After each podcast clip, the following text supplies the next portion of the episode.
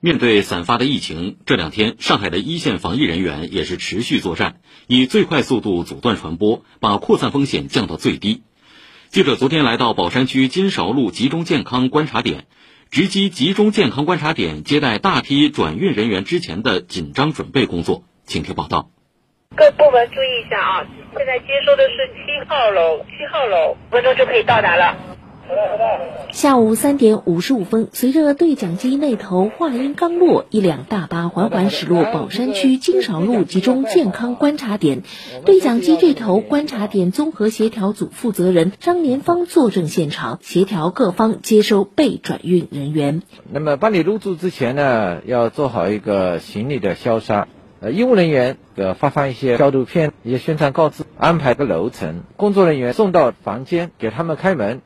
与此同时，隔离点7号楼内，张晓婷和她的同事们穿戴好防护服和护目镜，也已经严阵以待。随着车上被转运人员下车，来到楼前测温扫码，帮着消杀行李。这群90后护士已经快速进入角色，可很多人也许并不知道，就在几个小时前，他们同样也是拖着行李箱匆忙赶到这里的。这张集中观察点的采样单和这一张送样单，我们都是要进行一个打印。张晓婷从行李箱拿出了一张手绘儿童画，说着这是昨天早上接到任务，临出门前4岁的女儿塞在她手里的。一直对自己说着要坚强，不能哭的晓婷，这个时候还是眼眶瞬间湿润了。走的时候又抱了一下，然后他给了我一幅画，对，然后这幅画和小房子一个他最喜欢的颜色。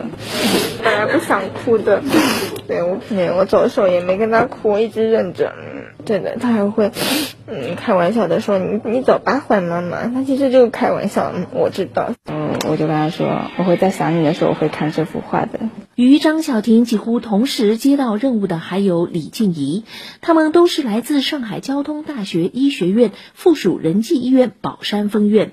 身材高挑，梳着马尾辫，说话直来直去，颇有几分男孩子气的小李，已经是第2次驰援金韶路集中健康观察点了。1998年出生的他，是这一次紧急驰援小分队里最小的一位，可一回生两回熟，在车上这位小妹妹已经给大姐姐们做起了要点提示，强调着消杀要细中再细，严上加严。我们95后也是有担当的一代，我们作为一个医护工作者，在最需要的时候站在自己的岗位上，做好防疫战线上的一颗螺丝钉，责无旁贷。比晓婷他们更早坚守在隔离点的张年芳，这2天几乎没怎么睡。前天接到任务，根据对路径和本土分类管理原则，要把7号楼的106位路径隔离人员转运至其他集中隔离点，大楼腾空后接收本土健康医学观察人员。